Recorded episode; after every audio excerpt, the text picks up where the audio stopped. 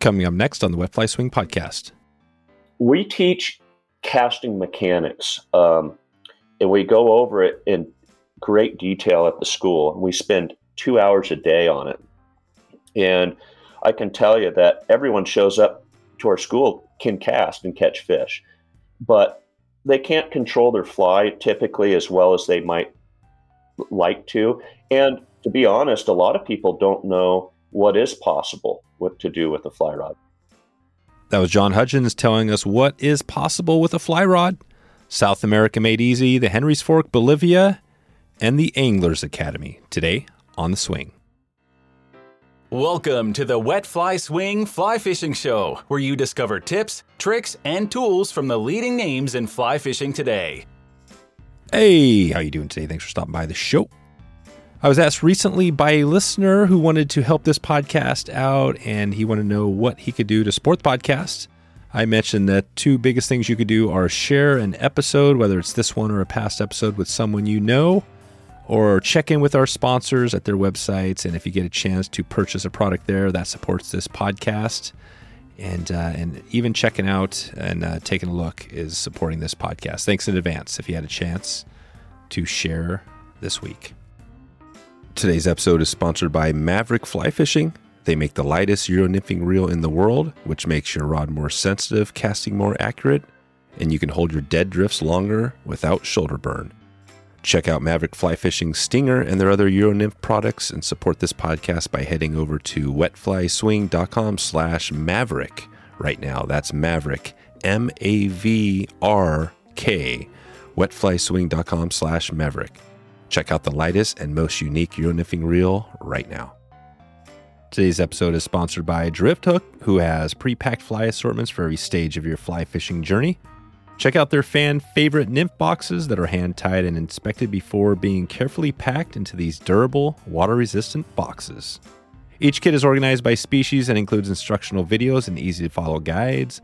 Visit wetflyswing.com slash drifthook right now and use coupon code SWING at checkout to get 15% off your next order. John Hudgens takes us into the Anglers Academy and his long history around fly fishing education and travel. We get a history lesson on the Henry's Fork area, find out how to cast to a rising fish correctly, and we also find out what the parachute cast is all about, some other good tips, plus John's five dry fly tips for success.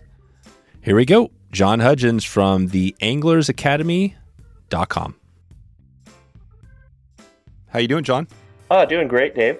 Thanks for uh, thanks for making a little time today to uh, dig into what you have going out there. We've um, you've got a connection to it sounds like a lot of places uh, around the world, especially like South America. You fish, you've guided uh, the Henry's Fork, uh, that area you know well. So we're gonna we're gonna dig into a little bit on I think a little bit on the U.S. and maybe a little bit on South America today. But you also have this uh, Anglers Academy, so I want to dig into that as well. But before we get into all that, take us back quickly into how you first got into fly fishing, then we'll take it into what you have going now.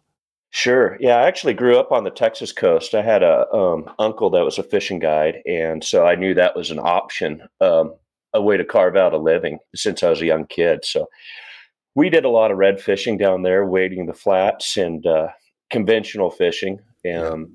We did commercial fishing too, um, huh. but we moved to Colorado when I was a kid, about 12 years of age, and I started fly fishing there mm. and got into it um, so much that I wrote a bunch of letters to faraway places to try to get summer work. I ended up uh, getting a job with Bob Jacklin when I was 15 years of age oh, wow. uh, to spend my summers up there in West Yellowstone, Montana, and work at his fly shop and uh, lived in his fly shop there and so that's kind of where I got my start in in uh, the West Yellowstone Island Park area around the Madison and Henry's Fork, uh, uh-huh. Yellowstone National Park.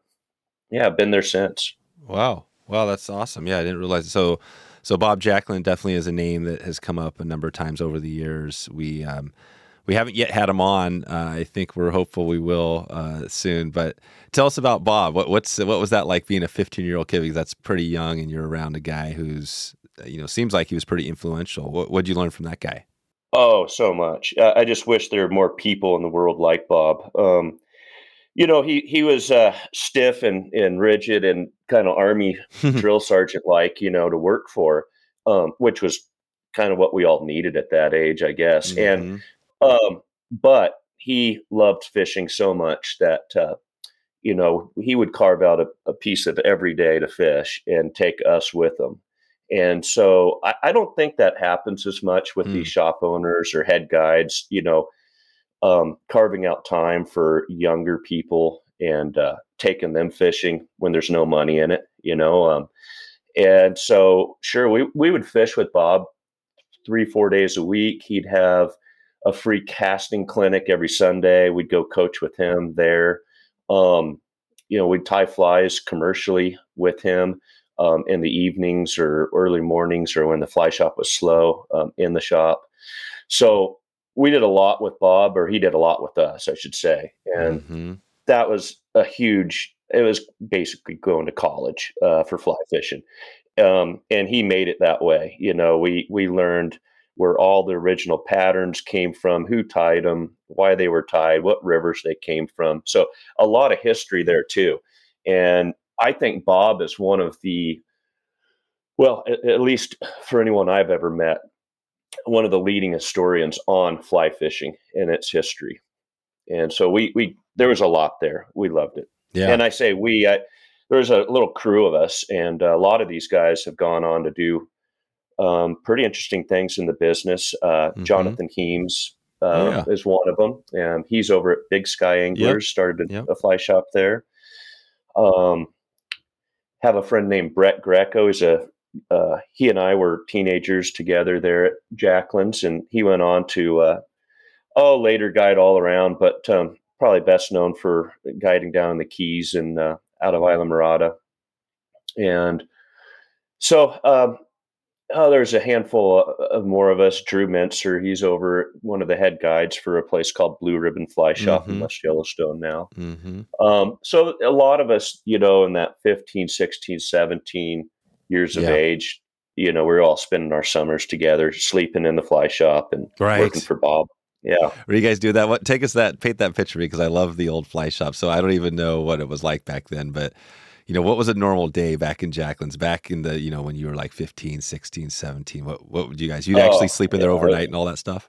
Oh, yeah. That's where, yeah, he had a little apartment upstairs, kind of where the fly tying area was. And, um, so there, I, I it, we could fit three or four of us up there. Couldn't remember how many. Um, but uh, no, it's such a great place to to spend our summers. You know, I had a lampshade um, next to my bed that had all the old flies in it, hand tied from Lee Wulff were stuck in there, and, oh, wow. and Joe Humphreys and um, Ernest, and just all the old names of fly fishing. Joe Brooks, all those kind of guys would tie flies and stick their fly in that. Uh, oh wow!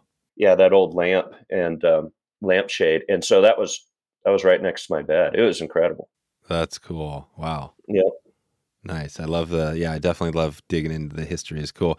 Give us before we jump into some of this other stuff today. I'm curious on Bob. What do you know like his history? Who were the guys that, you know, I mean yeah. maybe you mentioned some of that influenced him? Yeah, I know it pretty well. Um, he he's from New Jersey originally and um, he was in the army right out of high school and did his time and then um, migrated out to West Yellowstone uh, to become a fishing guide, and he worked for Bud Lilly. Uh, oh yeah. Right when he got to town, and he worked there for quite some time before he started his own fly shop called Jacklin's. And um, in those days, and I, I might have it wrong, but I know that Pat Barnes was there in town, had a fly shop in West Yellowstone. Obviously, Bud Lilly's. Um, of course, there was Jacklin's. There was another place, I believe, Danskin's. Um, anyway, uh, long story short, when Pat Barnes ended up uh, moving on, uh, Jacklin bought his piece of real estate there in West Yellowstone and moved his fly shop over um, there. But so Bob, he looked up to Pat Barnes, he looked up to Bud Lilly. Um, some of his best friends were um, Lee and Joan Wulff um, from back east. They were very close. Um, boy, he had lots of friends, and he had a big w- wall of uh, of old hats there in the shop and kind of from all of his friends. And those old friends, I mean, all the names are or names everyone would Yeah. recognize if they've done a little reading. So Right. Right. Yeah. Right. Wow. And is is Bob? Is he still? Is the shop still around? Yep, yep. And uh, he just retired his outfitting business, um, but the shop is still there, Mm-hmm. and he's still in it. He's still in it. Yeah, he's still he's still in it, still doing his thing there. So, Nice. um, and the town of West Yellowstone is just finishing up a big project there in town. It's a, a casting pond. There is always a casting pond in town that Bob maintained and and taught at, um, but they've revamped it and and really made a um, built an incredible facility there for casting, and it's called the Bob Jacklin Casting Pond. Oh, it is. Yeah. it Mhm. is. How how old is Bob? Uh, that I don't know. I'm Yeah. I'm gonna I'm gonna say he's pushing eighty. Yeah, he's pushing eighty. Okay. Yeah. Yeah. So he's still. I always. It's always interesting to hear because you know. I mean. He's still going, right? He's still got the shop. Oh, he's still yeah. in the shop. It's pretty. That that seems like you know. It seems like a lot of the people are like that in this space, right? Uh, It's hard to it's hard to get out, right, or even retire. Yeah, you know, I looked at buying it from him 20 years ago, and and Mhm. other people have, and he thought he'd be ready to let it go, and he never was, and No. uh, still isn't, I guess. So, Gotcha. Cool. yep. Well, that's great. Uh, I mean, it's cool to hear. Like we said, the history is always awesome. Um, and you've got your own kind of history going on that you're building. I mean, maybe you could tell us about this Anglers Academy really quick because I'm not totally sure what this is all about. And then we'll take that into some of the guiding and some of the rivers. Yeah, cool. Well, um, oh, about three years ago, we a group of us, twelve of us, started uh, the Anglers Academy. Um, it's a fishing school, uh, really designed more for intermediate type anglers to advanced um, people that are enthusiastic about the sport. They've done a fair bit of fishing or some fishing, and they just want to get better. Um, and they want to learn more. And they weren't as lucky as I was to, you know, live in Bob Jacklin's fly shop for all those years and and really learn the sport and and more or less learn how to cast. And so a lot of our curriculum is about casting and it's also about how to read water, how to think about water, pursue it, ethics on the water, um, manners. Um, but really, uh, it's for people that a they want to get better. B they might want to um, have the knowledge of passing the sport on to their kids or their friends or their wife or their husband, whatever it may be. So it gives them um, a lot of the background of teaching casting as well as becoming better at it. Now they can go and teach it. They can, uh, they're, you know, we try to clean up their rigging, um, you know, help them understand how to build out a leader, why to shorten it back up, when to do all that, what knots to use, how to become efficient at it. And, um, you know, that's something that they can uh, then share with with others and pass the sport along. Um, we started that about three years ago. We run two to three schools a summer. Um, right now, all of it has been around the Henry's Fork or Madison River in that area. We like the Henry's Fork because there's so many water types there. We can show someone Spring Creek flatwater, um, canyon, kind of nymphing type water, really pretty swinging water. Um, you know, we can show them all those varieties of structures of water, you know, within a couple mile drive. And so it's, uh, we're not eating a lot of time up uh, moving drainages to, to show somebody something different. Um, You can just quickly bounce around there. And um, it's a great place to teach fishing. So Yeah. that's why we like to have it there. Gotcha. And that's where, and you're up in that area. You're in Montana.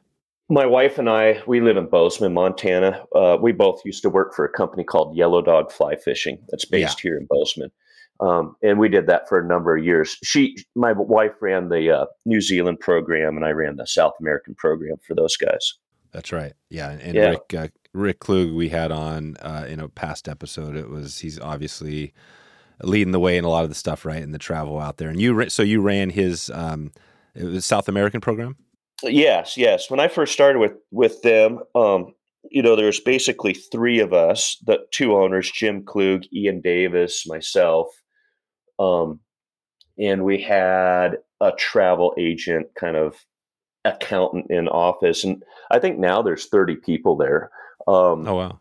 and I, I do, I've kind of let go of that. Um, but recently, and uh, but for a while there, we kind of did a little of everything. As it became a little bigger, um, we all had our kind of little specialized places that we looked after. Mine happened to be South America, so mm-hmm. um, the continent uh, of South America, which included Patagonia's trout fishing in Chile and Argentina, and the uh, jungle fishing that exists mm. there in Brazil, Bolivia. Um, I wasn't in Colombia quite yet, but we're kind of going that way when mm. I left. So yeah, perfect. I think I said Rick Klug, but yeah, Jim Klug was episode uh, eighty-seven, uh, way back, way back. Nice. He, yeah, so I'll put a link in the show notes to that one. We did talk. Uh, yeah, a little bit. I guess we did cover a little bit of the the jungle stuff that's going on there. Maybe we can dig into that real quick, and we'll probably talk a little about the Henry's Fork as well. But when you look at South America, you know what does that look like? Is what is the? Mo- I mean, you've got the Argentina stuff. Other than that, what do you think is the most popular place people are going down there? Oh, I think on the map, you know, in the last five to eight years, it's hard to beat Bolivia and uh, the fishing that exists there for golden dorado and pacu some of the catfish species. Um, uh, there are a few operations, but the one that we all think of, and really one of the founding operations there, is um, Untamed Angling's uh, destinations there in Bolivia. Oh yeah, and yeah, it's hard to beat that. It's um, it's a physical fishery. You have to be able to walk, wade, move around well. Um, you know, it, it, it does reward good anglers. Um, you know, it's not so much of a game of randomness. Uh, you you basically have to get yourself there and get your fly there, and keep moving. And um, so it's not for everybody um, because a lot of it is on foot, and and it's uh, you know it's a physical day.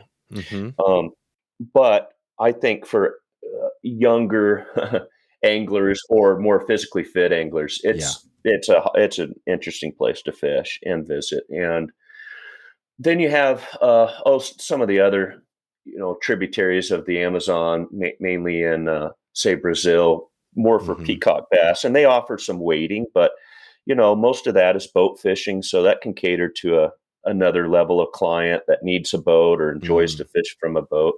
Mm-hmm. Um, and uh, there's a huge waiting list and, a, and time of year that you're targeting to fish those migratory dorado and um, that's hard to beat. Uh, that yeah. Bolivia fishing. Bolivia. Yeah. Okay. Yeah. And is that a pretty pretty straightforward trip setting that up as far as if somebody was going to go down there it sounds like they, they need the they need to be fit that's one thing uh, other than that is it pretty easy like any other place down there yeah you know with the travel how it's everything's changed with you know airlines and routes and all that um it's not as easy as it was but um sure, you, you can get to uh, Santa Cruz, Bolivia, and a couple stops out of the U.S. Uh, you overnight there. You take a uh, oh a two two and a half hour charter flight into the jungle, and most of the time that charter goes smooth. You know, most of the time the weather's conducive to flying on the days they want to fly in and out. Mm-hmm. Um, but you know, there's always speed bumps with uh, with weather and all of those logistics that go into it. So right. I wouldn't say it's the easiest place to get to. Yep. Um, yeah, but it, it's it's it's it's doable, obviously. Yeah, yeah, it's doable and it's it's safe. Like a lot of these things, you know, I think that's something that comes up a lot for people that haven't traveled much, right? They think like, wow, okay, where are the safe places? You know, like Mexico, right? That always comes up. But you know, it seems like most of these places are pretty dialed in. Do you feel like that's not really an issue in Bolivia or any of these other places? I feel yeah, I think it's safe, and I think it's uh, you know, it just it's just a bit of travel. Um, yeah, you've got to overnight on the front end, the back end. Uh, yeah, they're in Santa Cruz. Um, yeah, and you know, it could take a little while to get there, but once you're there, I feel safe. I know we've sent I don't know dozens and dozens of clients down there. Mm-hmm. Um, we've had really good luck with everything. So yeah.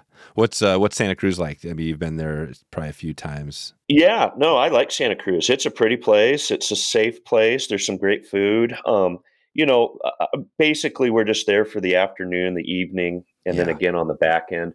And right. that's the only amount of time I've spent there. So I can't say I know it. But, right, right, right. Um, for cruising around the streets and having some drinks and uh, having something to eat before you go fish, it's we've had a good time.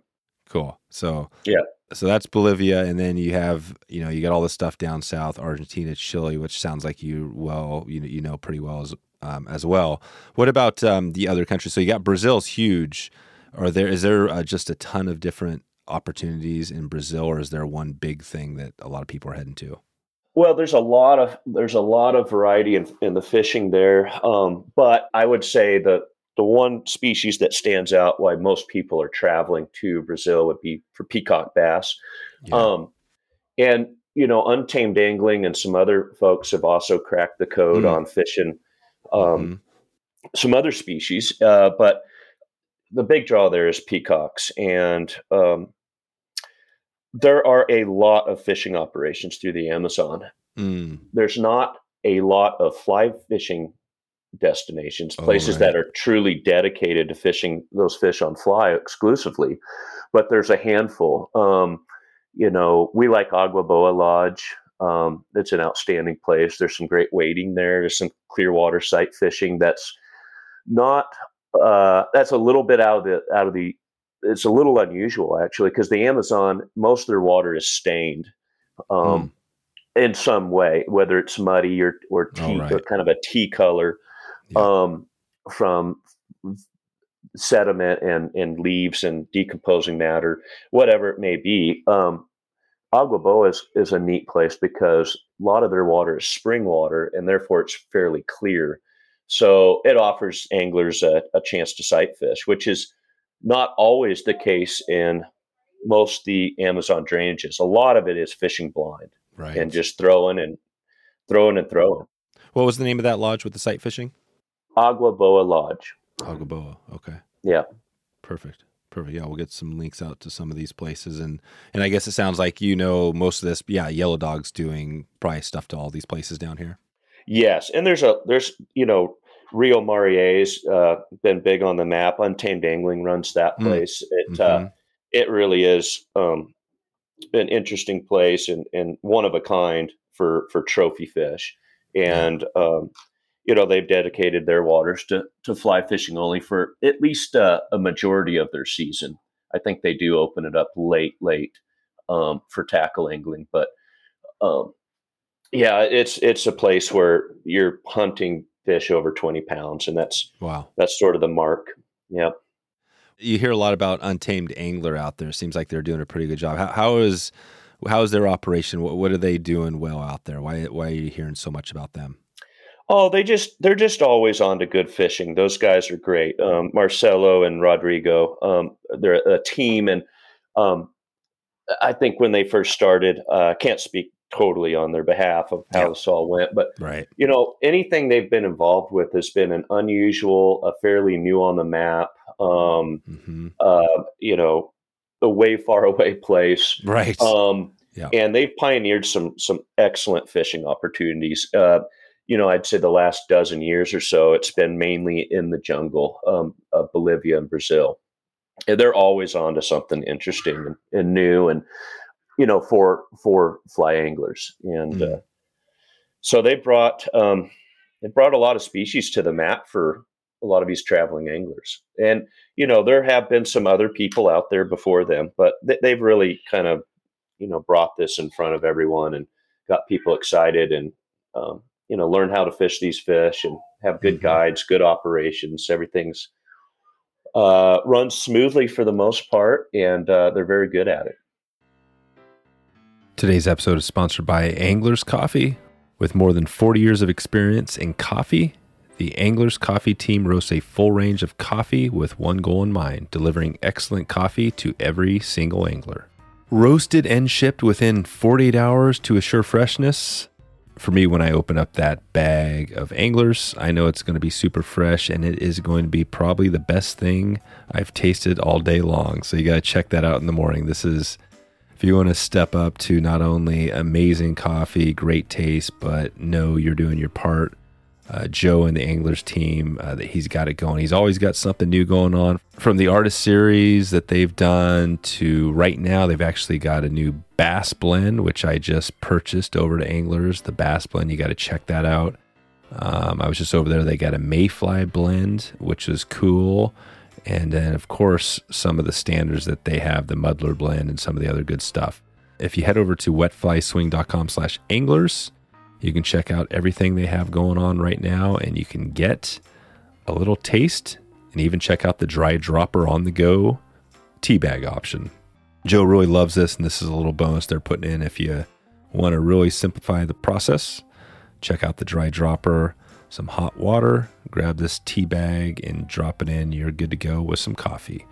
Add a little creamer, maybe some honey, uh, which I like to do. If you haven't tried honey, give it a shot, and uh, and you're good to go like we said, Joe is the man. He's got it going. Great coffee, great taste. Uh, you know, when you pay for this coffee, it's a little bit more expensive than just your run of the mill stuff, but you know it's going towards good causes, whether that's conservation or just connecting with local groups. Uh, Joe always has something positive going, and you got to check him out right now. Wetflyswing.com slash anglers. That's A N G L E R S to make a change and get a taste of great coffee today. So we are you know, we got a little picture. I was kind of just looking around, you know, South America. So we talked Brazil, Bolivia, you've got all the Chile, Argentina stuff, but you've got some of these other countries maybe you don't hear as much about. Are there other places in South America that people are really excited about heading to that maybe you don't hear as much about? Um, yeah, you know, all of them have some fishing opportunity. It's just it's just uh, has someone paved the way to, oh, right. to set up a, a, lodge, to have the boats there, to have the guides there, because right. you know, quite honestly, some of it's so remote, it, it it's almost inaccessible to do a, a DIY type adventure without that equipment. Yeah. Colombia is one where I know, right, there's some stuff going on there for sure. And there you got Venezuela, yes. Peru. Yep.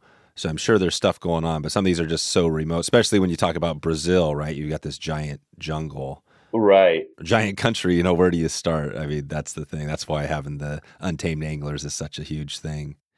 Do they set up something where you have, you know, not only the lodge, but where they help you do the DIY stuff? No, they don't. Yeah. At least not to my knowledge. Yeah. No. And is that something that's probably something that maybe isn't that common just because, right, there's liability, things like that?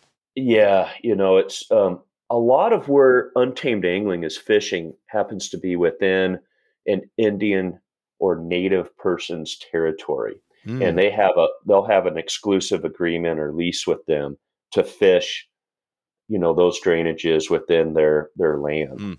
Um, right. and so, you know, just to get in there uh logistically is is is a lot there's a lot going on. Yeah. Um, and then you know legality of being there um, there's there's something to that too.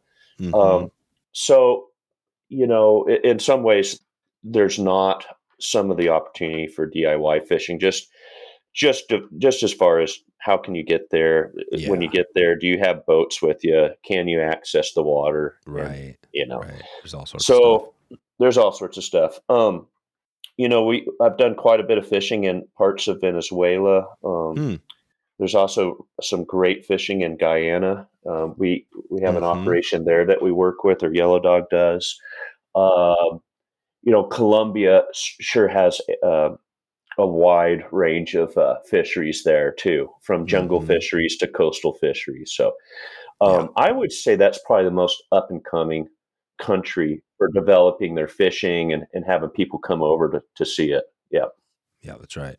And is is the salt versus the jungle or the fresh is it is it kind of equal or do you see people kind of going kind of equal amounts? Yes, you know, and, and I only know a handful of people that have fished Colombia. Mm. So um it's just that, you know, people have had good experiences. Um, you know, I know they have great fishing, they have some good operators. Uh, so I just see that coming on in the future as uh, as another you know kind of recognized and destination for folks. Yeah, perfect. Oh, we have a episode, recent episode we did. We talked a little bit about Colombia and we've done some Ecuador stuff, and so yeah, we're actually picking nice. away a lot of South America. We've done quite a bit. Argentina, obviously, that's a hot spot. Mm-hmm. Um, so when when you look at say the Argentina, Chile versus say Bolivia, pretty equal about you know putting those two trips together, or is one harder to do, just from a logistical or cost, all that stuff? You know, um, it's just it's just the airline stuff that make things a little harder, and uh, it seems to be that way now. Um, but all these places are, in my opinion, safe to travel to. Um, Mm-hmm. And if you if you have the time, you know, it's it, there. I I don't consider them all that difficult to get to. Um, but you know, a lot of people are limited on number of days they can be away, and and um, yeah, you're going to eat some time just just getting there um, to your Mhm. fishery. So Yeah. there's not a place necessarily in South America that that's very easy to get to Right. without yeah. some sort of lag time. You know, uh, usually due to air flight. You know, some sort of connections with your planes. Yeah. just far enough and down there. And have you done some other stuff um, like on the travel outside of South America, around other countries, things like that? Yeah, I've been fortunate enough to fish a lot of saltwater destinations, um, Mhm. flats places. Um, you know, I've fished the Seychelles, Mexico, um, most of the Bahamian Islands chains, and uh, we're going to Turks and Caicos soon to fish down Oh, there. nice. Yeah, um, fish Belize quite a bit. Uh-huh. Los Roques, Venezuela was always one of my favorites, and uh, you know, it became a, a destination a little bit off the map for for U.S. anglers due to uh, uh, just the fear and uh, of traveling to Caracas, um, Mm. which which I would not say is the safest. You know, I would okay, say so that is one that's not the safest. right. So you know, coming back to your question, there have been a few places maybe taken off the map Oh, really? that Like, people used to go to. And, you know, Yeah. I would say Los Roques, Venezuela, um, which is an island, uh, you know, off the coast of this Venezuela, and it's very friendly and safe. But uh, getting there, you, you need to stop into Caracas. And, and a lot of times you're having to overnight in Caracas. And hmm, um, though there's some great people that can take care of you while you're there, um, that that's a little bit unnerving. And to be honest, a lot of the uh, a lot of the you know American Airlines and um, United, Delta, a lot of them had pulled their flights to Caracas. So getting to Caracas isn't exactly easy these days. gotcha. Gotcha. Yeah. And why is uh, just a quick little snippet on that? Why is Caracas so is a little sketchier than other places in South America? Well, you know, there, there won't go into great detail there, but um, you know, there's just a lot of political unrest and instability in their Yeah. in their uh, economy.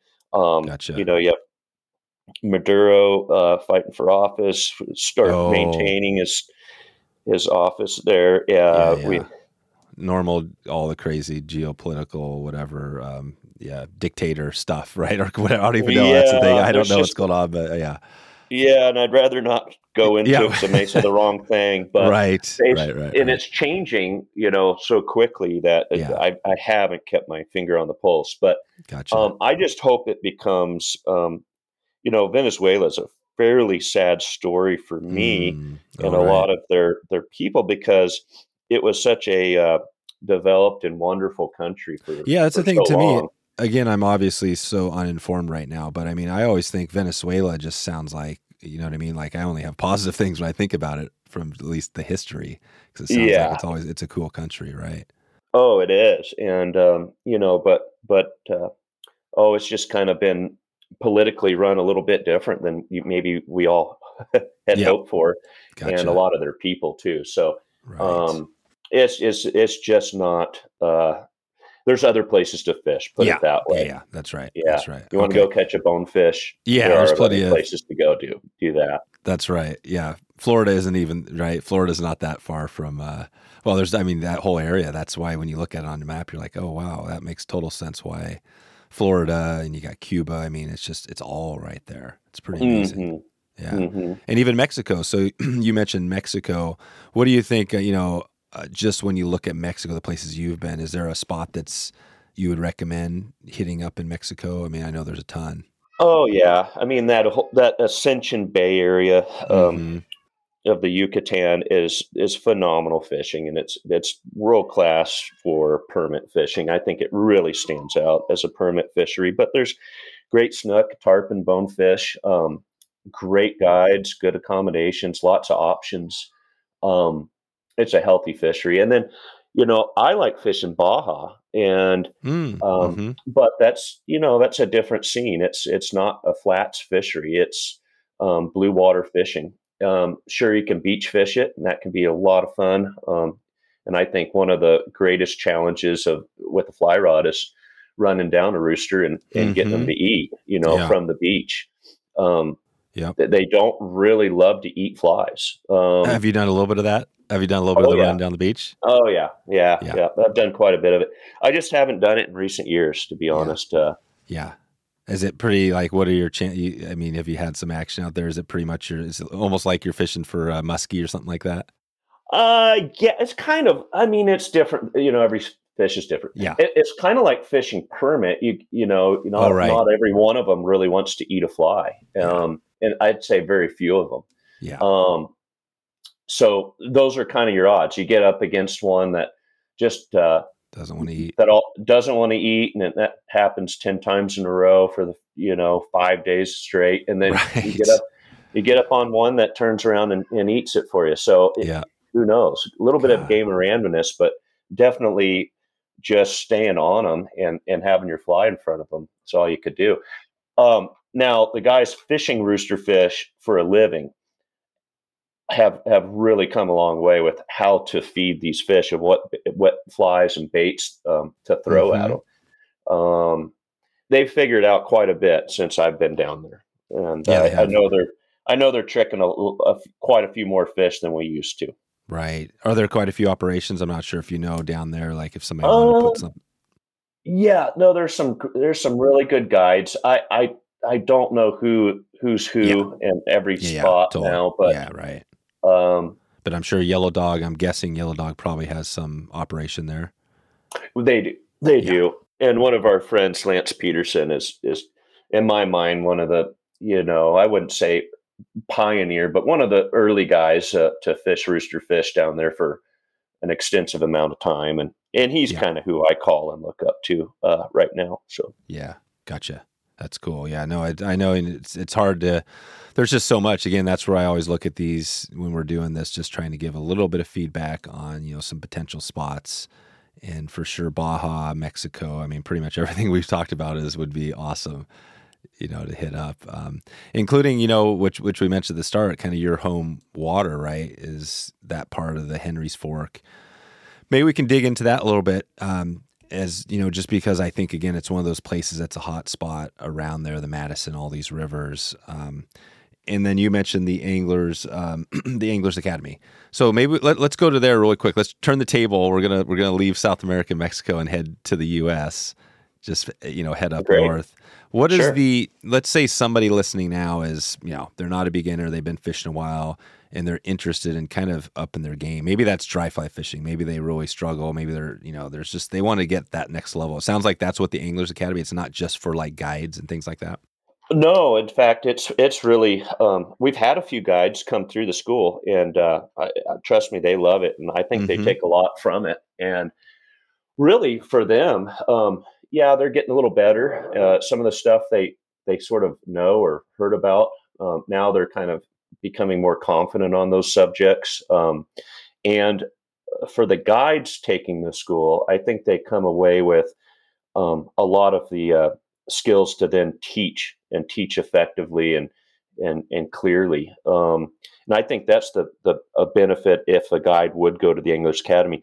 But it is not a guide school. I've taught at a mm-hmm. lot of mm-hmm. the different guide schools um, mm-hmm. where we're teaching you know people how to back trailers and take care of oh, right, trailer right, bearings right. and and rowboat safely and yeah. you know how to handle clients in different situations this is more um, you know how to go about uh, fishing and uh, how to cast well the mechanics of the cast um, controlling your fly um, reading the water approaching the water how to look at the water um, the pace of how you might fish you know we cover all these kind of interesting topics, just little 15 minute topics.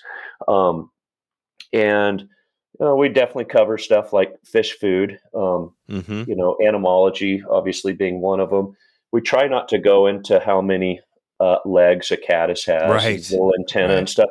We yeah. really want to just say, hey, here's a little bit about their life cycle, but here's kind of here's the kind of weather, the type of water, the type of habitat these these flies may occur in and or live in, and then here's sort of some key clues of, of when you might find an emergence from that insect and that species uh, da da da. So we we're trying to break it down to where it uh, it helps um, in their fishing and it, Yeah. it ties back to fishing. Right. And this would be specifically, it sounds like you guys are on the Henry's Fork, but people would take these skills away. They can fish anywhere in the country, sort of thing, for the most part, for trout. Absolutely, and really for anything. So we're Mm. we're teaching rigging that can be you know casting, rigging, those sort of things that you know basically anywhere you're uh, holding a single hand fly rod, you know you would you Mhm. would take those skills with you. We don't uh, do a, an enormous amount of you know two handed uh, casting there. Um, Yeah. We touch on it some. We touch on you know uh, euro nymphing. Oh, yeah. Um, we touch on some of that stuff, but basically we're we're really studying the single-handed fly rod. Right. A single handed fly rod, not the not the Euro rod, really. That's not your focus. No, no, we Yeah. introduce all those uh, different um, rods and different techniques, and um, basically to to let people touch and feel and, and understand what what people are doing with some of these uh, new tactics and new rods that are out there. Um, but we we're not the experts there, or our class doesn't go that way. Yeah. So That's right. And there's plenty of other we've we've had a number of Euro nymphing episodes, you know, with many of the people that you probably know of, and we got Pete Erickson's helping. We're doing some stuff here this year, uh, trying to teach that because it is a hot topic. There's definitely we hear Oh, about yeah. that. A lot of people are really interested in it. You know, the- it's kind of one of those interesting topics because I think you got people that are heated on both sides, right? You hear some people that are like, "Oh, it's not fishing." To you know, wow, that's something like another tool in the the tool bag, right? It it's definitely works. Yeah, and you know, we we're definitely not uh, putting our spin on what people should get into. Should they really get into nymph fishing, euro nymph fishing, indicator fishing, dry fly only, streamer Right. only, swing and a streamer only? Hey, we're not we're not there to tell you uh, Yeah. which direction you should go. We're just going to introduce all those things for you. Today's episode is sponsored by Chota Outdoor, legendary comfort and equipment you can trust. Chota insists on the finest material and craftsmanship to assure you have the highest standards of quality. You'll feel in control of the elements in your Chota gear. Every product is solidly backed with a no nonsense warranty against defects.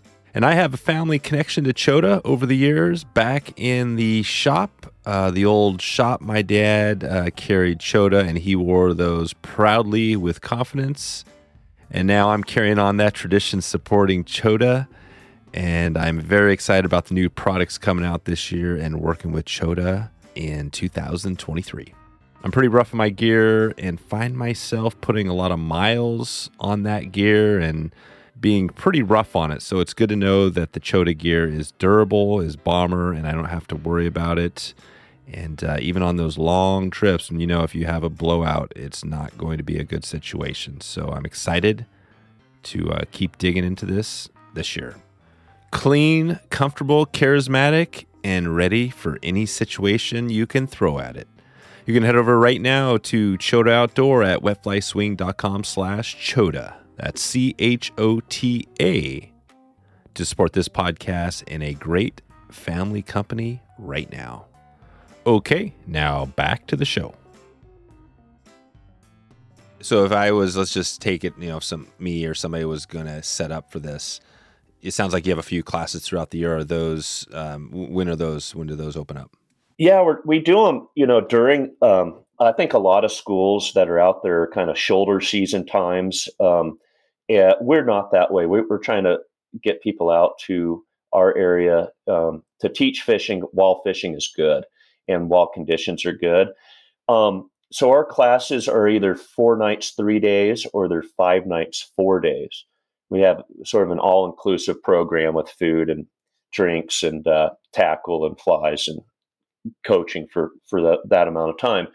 We do a lot in the evenings too, so it, it's it's it's fun. I mean, some of our, um, for instance, uh, Bob Jacklin we were speaking about earlier. He's one of our, our instructors. Mike Lawson from the Mhm. Henry's Fork. He's one of our instructors. Um, John Juracek used to own Blue Ribbon Flies Mhm. with uh, Craig Mathews and has written quite a bit about fly fishing. Um, shot a lot of uh, great photos of fly fishing. Taught a lot of people, so he Mhm. he's part of our program. So we have um, some really veteran type uh, people that are are teaching, and uh, for example, we have a class this year in July. We have another class in August.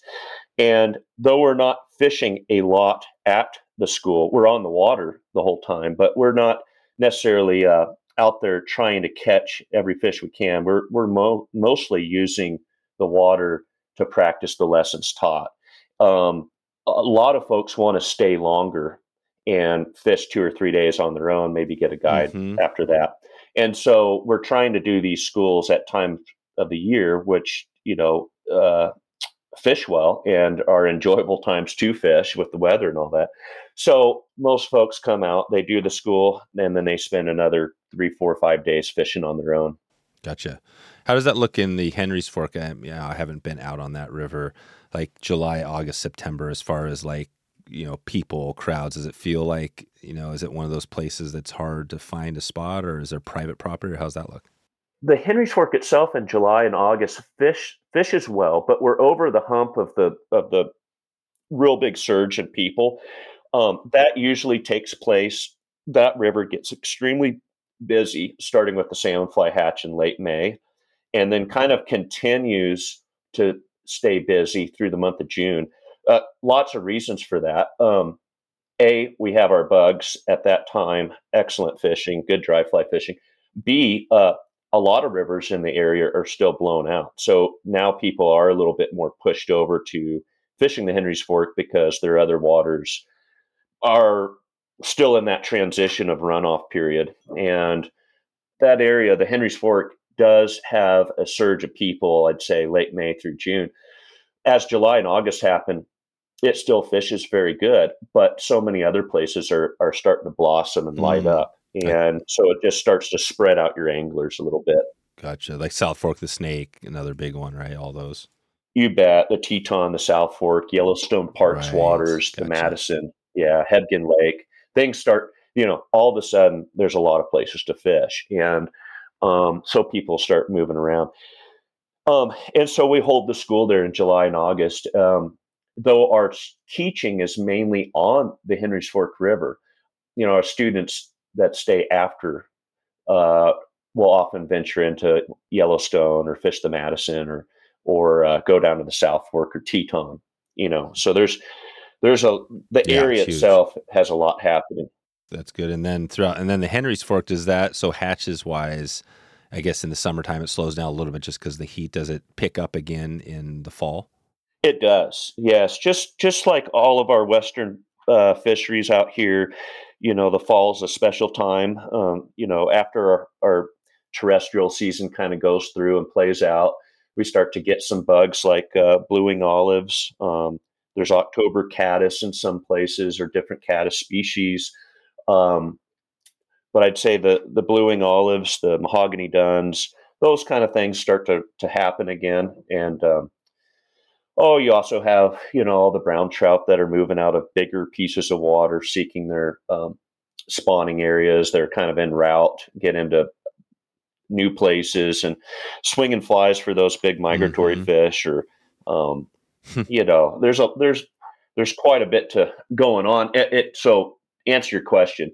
Um, fishing does kind of take a, a step back up. Um, you know, starting about mid September in the area. Yeah, mid September, right? So things cool down a little bit, and then things start getting going. And I, we had uh, you mentioned Mike uh, Lawson. We had him on uh, back in 190. He talked about the green drake hatch. Oh, great! which yeah, which I wasn't sure. that familiar with, you know, and. Uh, so yeah, that's the one. The other thing about the Henry's Fork, you've got all of the, the stuff you can do, including nymph fishing, but really the hatches, right? You've got these amazing hatches. Is do you guys focus on that? What do you tell if somebody's coming in there, they're struggling with the dry fly? Is that something on the entomology you guys kind of dig into as far as hatches, what to expect? Because that's challenging, right, around the country, yeah, right? Because if you're on the Henry's Fork versus, say, New York, you might have some different hatches.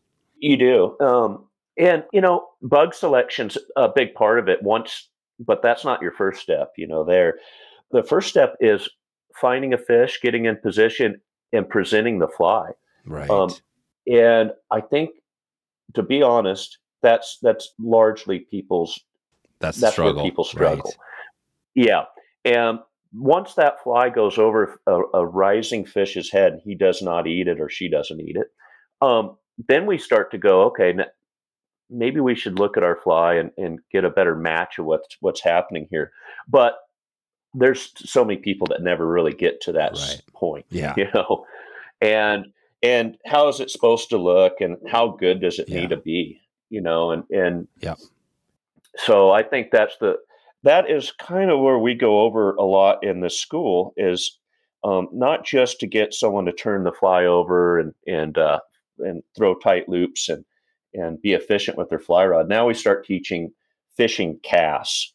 Um, you know, the common one for dry fly anglers would be yeah. the reach cast, and you know, guiding uh, that kind of water and that sort of fishing. Um, all the anglers I fish with can do a reach cast, but to what degree? You know, um, and it needs to be a really nice reach cast to make a fish eat it. And so, you know, uh, I think that a lot of people are, are just struggling on, you know, what th- their fly really should look like on right. the water. Um, yep. And how, how good does it need to be? That's right. yeah. How good does it need to be? So you have this, you know, whatever hatch, something's coming off, you see a fish rising you've you've maybe identified a fish. When you do that reach cast, maybe describe that a little bit because I kind of think of it as like you know you cast and then you could reach left or right, you know, or right. There's different ways to do it. How do you how do you sure. not that we're going to go deep into this, but how give us the primer on that. Yeah, yeah. So I think a lot of that reach is only effective.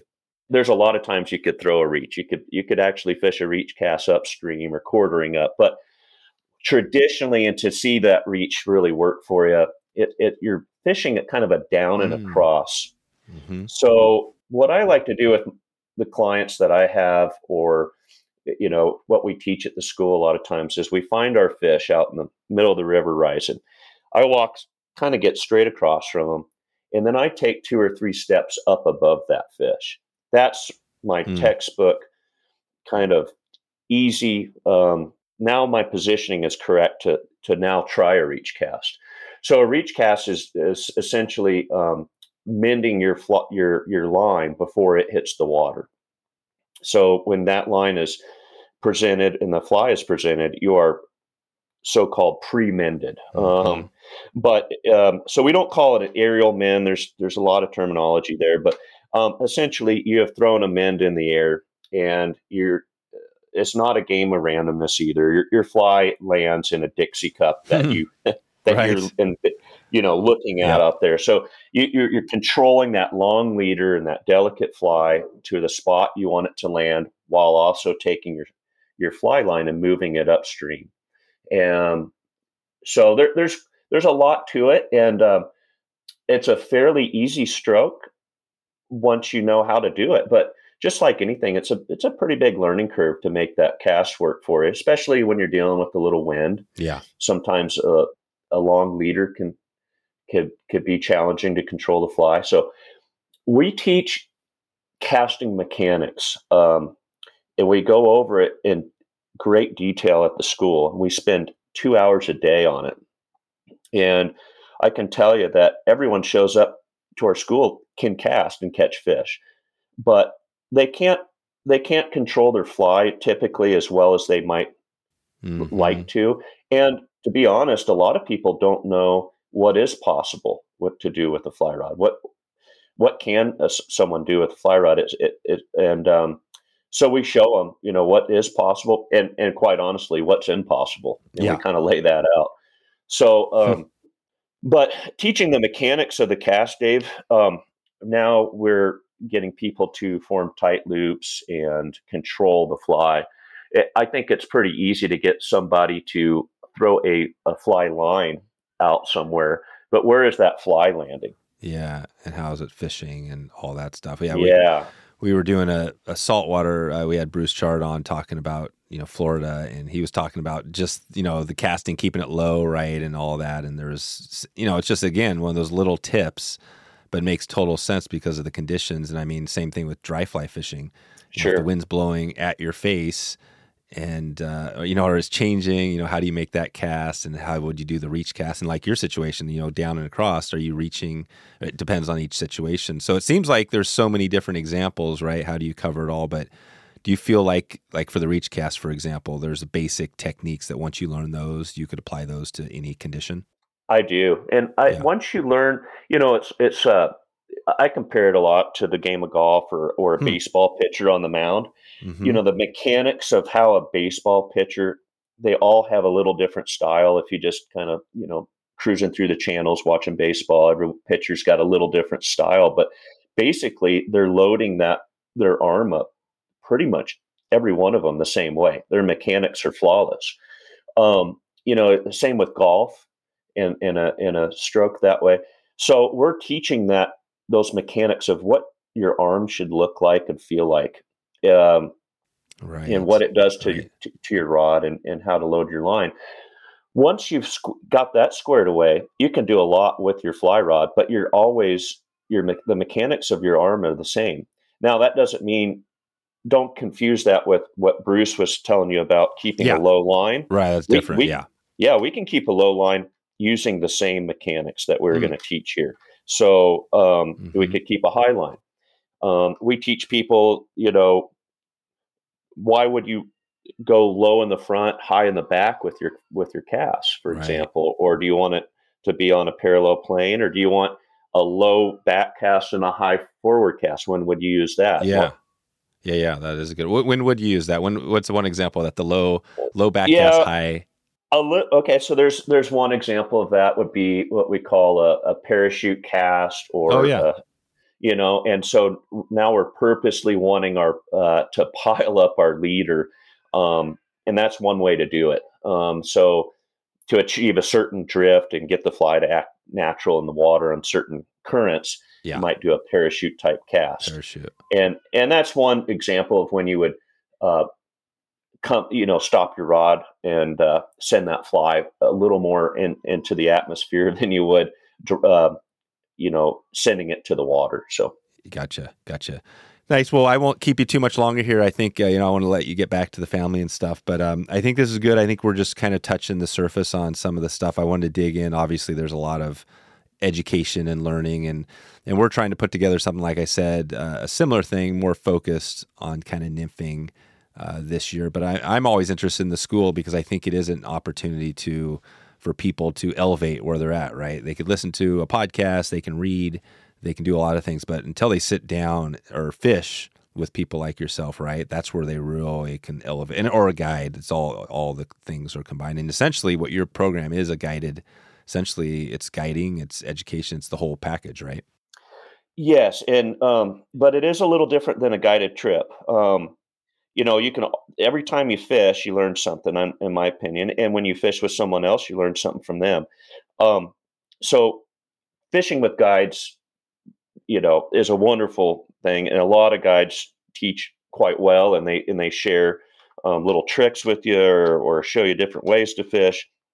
Um, those are all beneficial. But here we're we're going to take the fishing part out of it a little bit, and we're not so much concerned with uh, catching a fish. We want you to learn, um, really learn the sport. And we do think that there's a, I know it's a, a complicated subject. I mean, yeah.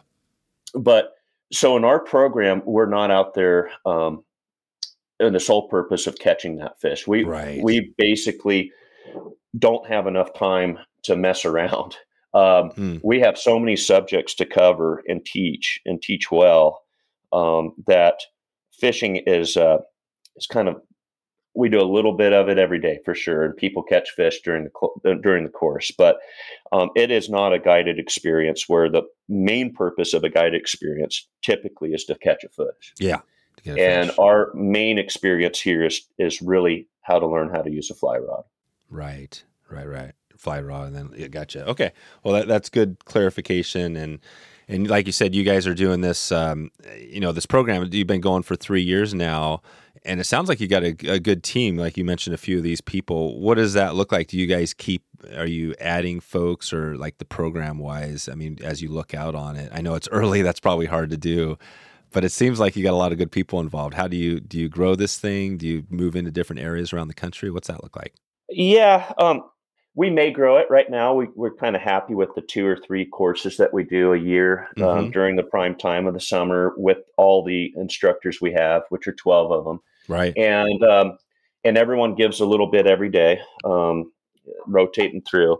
But uh, yes, there could be a, a possibility to do a saltwater type class mm. or a warm water mm-hmm. fisheries class or a little bit more of a dry fly only class. Right. Um, so we're looking at that. We actually have some curriculums kind of designed for some of that. Um, mm-hmm.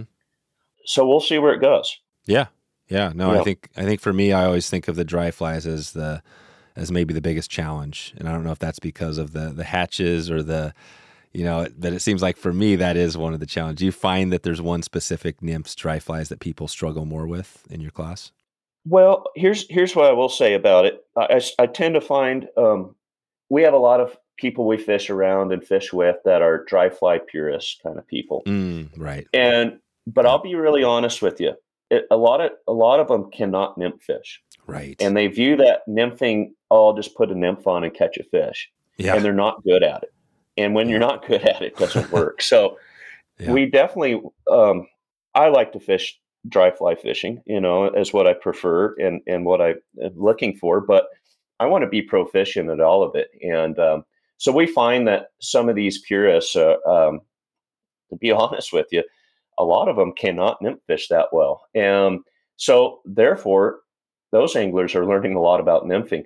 Whereas other anglers that, you know, fish mostly on tailwaters, that that nymphing is kind of what they need to do 90% of their their season to to have good fishing. Um, yeah, they're not exposed to as much to uh, to dry fly opportunity or or and so when they're up against it, they're they struggle. So you know we have we have people from both walks of life. Um, mm-hmm.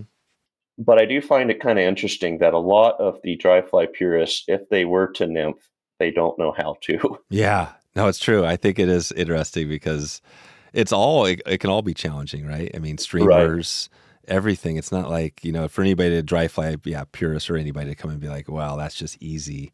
You know, that, you know, that's kind of crazy. Um, well, let's take it out here. Uh, we've got these, um, the fireside chat segment, and this is uh, where you imagine we're, we're at your, let's just say we're at your event.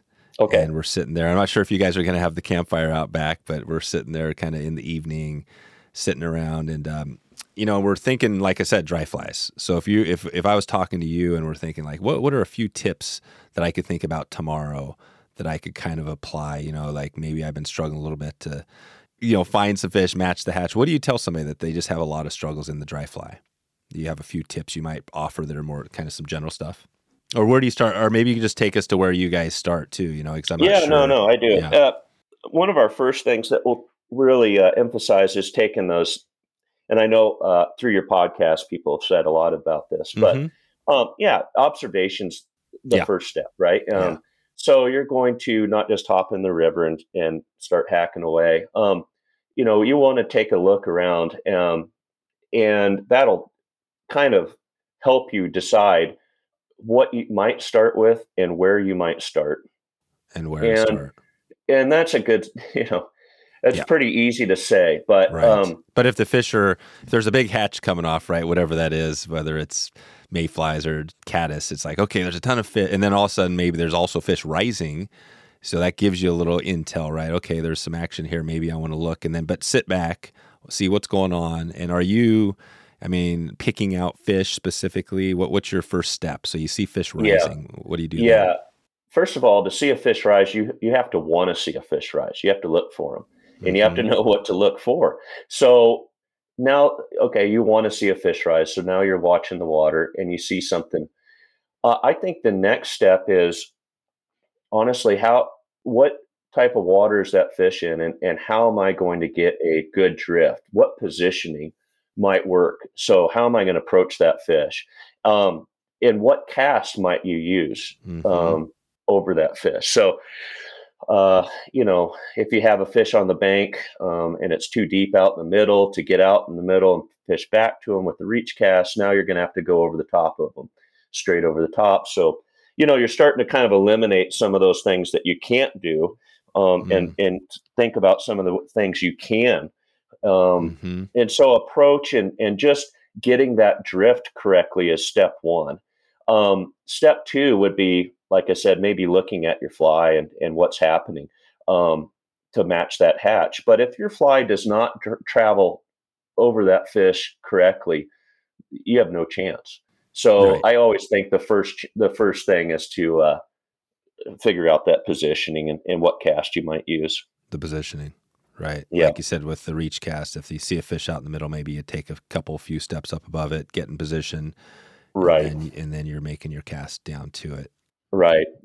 That's a classic. Now, there's a lot of ways to uh, Yeah. skin that cat, but yeah, Right, that's, right, that's right. kind of the classic. Yeah. That's the classic way. Yeah, it seems like there's and, and like you're saying, you guys kind of cover a little bit of situations on the you know the Henry's Fork in this example. Tell us that how big is the Henry's Fork? Like I know there's variation, but on average, you know, is this a kind of a medium sized river, or do you just give us a rough idea? I'd say it's yeah, it's medium to large. You know, it runs about uh, thousand to twelve hundred CFS during the summer months Okay, on yeah. average. So it's got a pretty good flow to it. Um, Uh huh.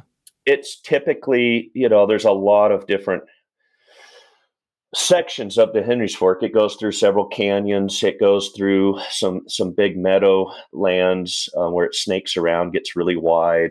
hmm Uh, we have what they call the lower Henry's Fork, the lower river. It goes through a series of little check dams and um, but uh, no, it's a, it's a river that uh, you can both walk and wade and and fish from a boat. So if that sort of paints a picture for you, It does. Um, yeah, yeah. No, yeah. 1200 CFS definitely that that helps. That that's a decent sized river. Nice, John. Well, I think um, you know, like I said, we we touched on that. We've been around, uh, you know, North and South America. Uh, we've touched on a few things. I think it's given people an idea of what you have going on the Anglers Academy, which I wanted to touch on, and some of your background.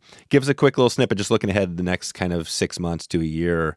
Um, what do you have going? Are you gonna? You got the academy coming up this summer. Anything else you want to give a shout out to? yeah, we have two courses this summer. One's in July. We call it the signature course. It's uh, Mhm. It's where all 12 of our instructors are present and it, it, it's sort of our bread and butter course for more of a an intermediate type level angler um, and that is july 8th through the 13th we host it at a place called elk creek ranch it's a 500 acre property with little cabins spread all through it um, on a spring fed pond and uh, right down the road is the henry's fork a couple miles away Mhm. um, so that's coming up in July. We have a women's course dedicated to women only um, that we hold at uh, the famed Harriman State Park, um, what also known as the Railroad Ranch Mm. section of the Henry's Fork, Mhm. and uh, that's in August. We ha- that that one is full. It's August sixth through the tenth, so we're all filled up filled up there. We do have a few spots for the signature course, um, Okay. still open. Uh, no, but I'll I'll be uh, fishing um, before that with clients, um, and I'm doing some farming too. I I uh, oh wow.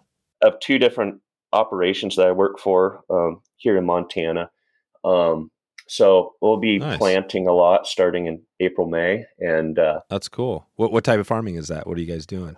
well, we have um, my mom and dad, our family have uh, a place in central Montana out in Grass Range um, that uh, there's some cattle on. There's uh, uh, some small grain operation, alfalfa hay, um, but a lot of our efforts are uh, towards uh, creating immaculate wildlife habitat, mainly Oh wow. mainly for bird hunting. To be honest, Oh wow. Nice. running bird dogs. Um, Yeah, like pheasant or what are the, what's the big bird species out there? Pheasants and Yeah, pheasants, Hungarian partridge, Yeah. um, sharp-tailed grouse. We have Yeah, a few sage grouse there too.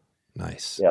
And Wow. then um, there's a property here that I manage uh, for some private owners um, here on the East Gallatin, just north of where I live here in Bozeman. And Mm, that is a, a fishing um, outdoor property too. So managing Mm, the gotcha. habitat for, for wildlife. that's sweet. Yeah. So bird hunting, bird hunting, fly fishing are they are they equal size kind of you know niches? Do you think they're for, or is bird hunting a lot bigger? For me, Yeah. Just well, just in general. Yeah, for you and in general. everything Yeah. has a season. So you know when when September comes around here in Montana, um, I'm pretty fired up to go run dogs. Uh, yeah. and you know when when April comes around, our, our first mayflies start hatching. Right. And I'm pretty fired up to go fish. So Time of the uh, everything has a has a season. Perfect. All right, John. Well, I'll send everybody out to the anglersacademy.com and uh, just want to say thanks for definitely putting in uh, in all the time today to give us a little uh, rundown on what you've been up to and shedding some light on you know the world you live in and, and also the world you've been. Right? Are you planning South America? Is that uh, something that you probably will head back down at a later point? Oh yes, yes. I have so many good friends, and and yes, Awesome. Yep. So I'll be down there. All right, John. We'll appreciate it. We'll talk to you soon. Okay. Hey, thanks, Dave. Take care. There you go. We're heading out of here. Wetflyswing.com slash 421. 421er. That's where you can go to get some follow up on this episode. Uh, any of the links we talked about today, easy chance. Click over there and check it out. Quick listener shout out before we get out of here. Casey from Cincinnati, Ohio. Casey, shout out to Casey. I talked to him on the phone uh, this last week, and he is the winner of the grand prize Euro Nymphing School trip and all the gear giveaway. This was a $6,000 prize pack. We had a bunch of people that entered, and Casey uh, was lucky enough to get this. Bunch of great brands. I want to thank all of our sponsors in advance who supported uh, that event. And we're going to be heading out there later this year, uh, out to the Henry's Fork and South Fork of the Snake with Casey and a few people who are interested in joining us along the way. If you want to uh, get a spot, we've got a couple of spots available still. You can send a message, dave at wetflyswing.com, or just head over to wetflyswing.com slash trips. And that'll get you a chance. Just enter your email and name, and I'll follow up with you on email, and I can give you some more information on that trip. It's going to be pretty epic. The prize point uh, you can't beat. This area is a little spendy. We were, we were able to get a pretty amazing prize point. This is guided food, lodging, everything's good to go. Uh, going to be a good trip. Like I said, a couple more slots. This is going to be heading out with Pete Erickson on this trip. I hope you get a chance. Check in with me. Let's take a look and see where we're headed. Hey, see where we're headed next. Let's take a look. Where are we headed next? So next week, next week we are heading in. We're going to be uh, working our way around. Uh, we're going to be heading out to Europe. We're going to be heading out to the East Coast. Uh, we've got some episodes, and then after that, we're going to be jumping into Stillwater Week, right into it again. We're going to be doing another launch here for another big giveaway event we have coming here. Stillwater Week, uh, we are heading up to BC on this one. So if you've been interested in learning and uh, getting your knowledge uh, dialed in with the best, we got Phil Rowley coming back here. You've been hearing him on the Littoral Zone, which uh, we're going to launch another episode of that that week. So stay tuned. We got Phil coming up with his podcast. We've got uh, the Northern Lights giveaway uh, Stillwater. This is going to be a big week. So I think I'm going to leave it at that. If you have any questions about trips, anything coming up here, definitely reach out to me and uh, definitely appreciate you for hanging in here till the very end. And uh, if you have any ideas for guests, as always, reach out to me, Dave at Wetfly Swing, or on social media, Wetfly Swing anytime. We got some big things coming this year, so I'm looking forward to hopefully getting out with you on the river and uh, or maybe connecting with you online. Hope you are having a good afternoon, a good evening, or good morning wherever you are in the world, and I appreciate you for stopping in today. Have a good one. Thanks for listening to the Wet Fly Swing Fly Fishing Show. For notes and links from this episode, visit wetflyswing.com.